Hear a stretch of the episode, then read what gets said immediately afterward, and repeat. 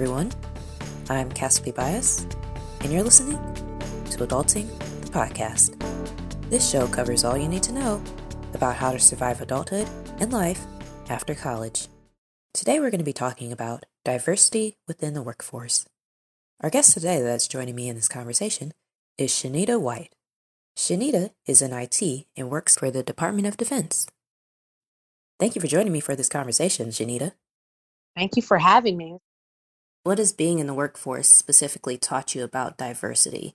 There just is not a lot of diversity when it comes to IT. It is definitely a male dominated field, and it is not a very diverse male dominated field. In the shop that I'm currently in, this is the only shop that I have ever been in in the past 15 years or so that I've worked in IT that I have not been the only woman and that I've not been the only black woman. Oh, wow. Yeah. In about 12 years, I've not worked with more than two females at a time.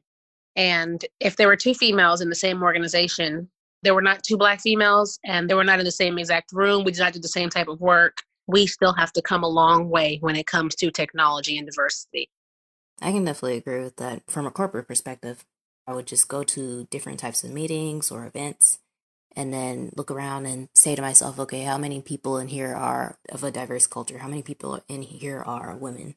And usually I would also count around like two people or, or three who would be either women or African American. It's pretty interesting the lack of diversity there is within the workforce. Absolutely. So, going more into that, Shanita, what are some things that you've noticed or had to go through that resulted from the lack of diversity? There can be a woman who may say the exact same thing as the gentleman who's across the table from her, and the gentleman says the same exact thing. Now it makes sense at the boardroom table. You know, that can be frustrating, and you have to learn how to navigate those nuances. Ageism is a factor. You may have somebody who is much older than you, and they don't want to take your new and fresh ideas. And I have directly experienced that. There's no way this young 25 year old can know how to handle this account here. I've experienced that firsthand, and I just had to take a deep breath, step back from the situation, figure out how to approach it from a personal manner, speak with my mentor on the situation, and you know, learn how to pick and choose my battles. It definitely took some failing, for lack of a better word, and figuring out how to do it the appropriate way and, and the correct way. And a lot of times I, I do believe your youth can be it can be a great tool in the organization, but it can also it can be a stepping stool sometimes, you know, depending on what your organization makeup looks like in corporate America, youth definitely has its pros and cons. People constantly tell me, like, oh, you look 16. And I'm like, no, I'm not. So that doesn't help me in my stance when people assume that I'm a 16 year old basically trying to run a meeting. It also comes with those who are of a similar age as you as well. A direct report one time where, I mean, we both knew that we were within the same age range. I noticed how whenever I would ask her to do an assignment, her reactions would definitely be a, a, lot more negative than if I were to bring another manager on or another executive into the room who was older than me. I mean, your situation is a direct reflection of things I've experienced. One of my huge pet peeves are being called little girl or, you know, those things like that because you do have team members that are older than you and I have a few that are significantly older than me, and they'll make fun and little jokes and say, "Oh, you know, she's a little girl. What could she know?" That drives me up the wall. It is one of those things you will experience in corporate America, in military, and all of those things. But men don't experience that. That's one of those nuances and things that women experience in the workforce that men don't experience. Yes, like where men are encouraged to be commanding when delegating tasks, while women are told to say please before asking someone to complete an assignment. We cut that kind of behavior off at the head and we move forward. As far as race, situations come out of that as well. My team that I was with at the time and I, we had decided to have a celebration for a particular individual. And so through that celebration, someone within the room brought up my hair.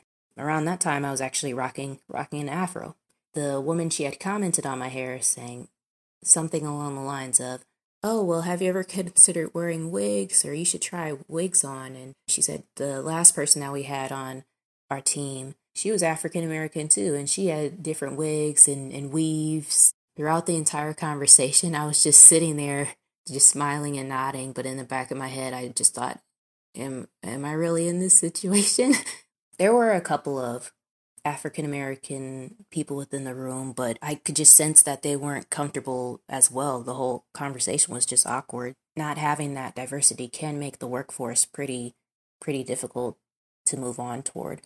Yeah, and see and that that's sad when you when you when you don't have a culturally diverse environment or at least a strong culture in your environment so that everybody is well versed in various cultures. You have people who feel that they can say anything and they don't understand that the impact of their of their thoughts and their opinions you know you you just don't say certain certain things. You you don't make certain comments without being culturally aware or at least reaching out one on one and asking questions trying to find out about people asking about different cultures and organizations. That is the one thing that I will say that working for the military and being around the military does exceedingly well. We do that very well because it's it's not a meet a quota.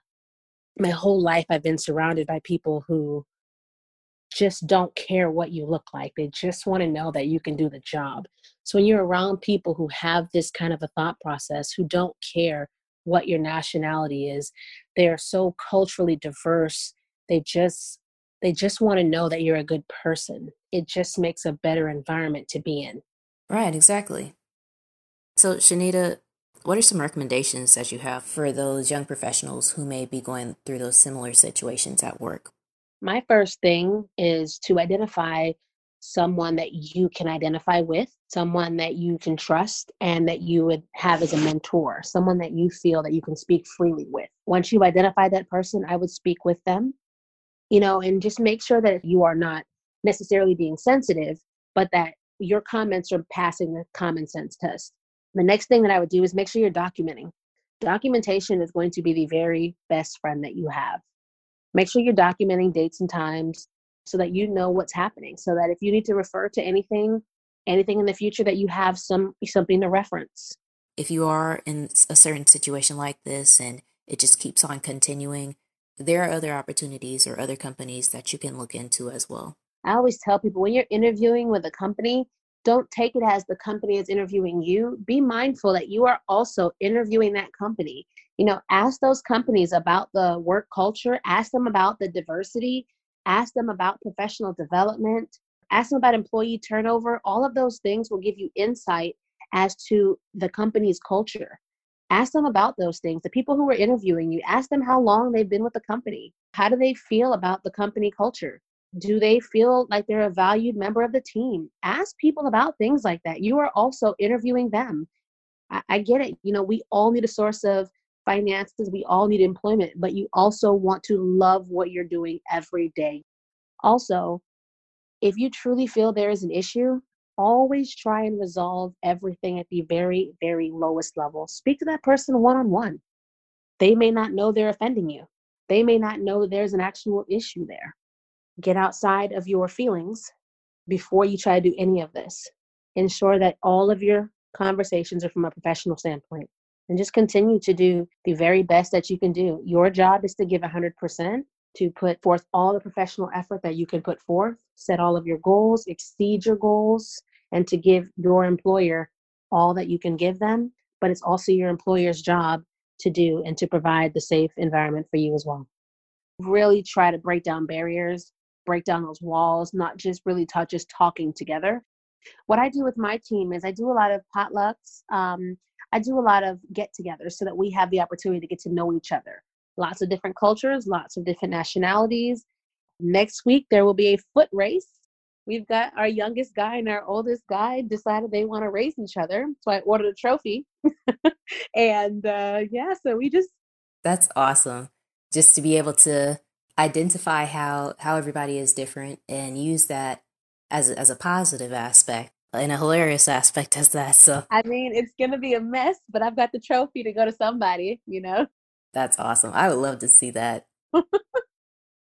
Thank you again for joining us today, Shanita. And as always, audience, thank you for listening. I'm Cassie Bias. See you next time.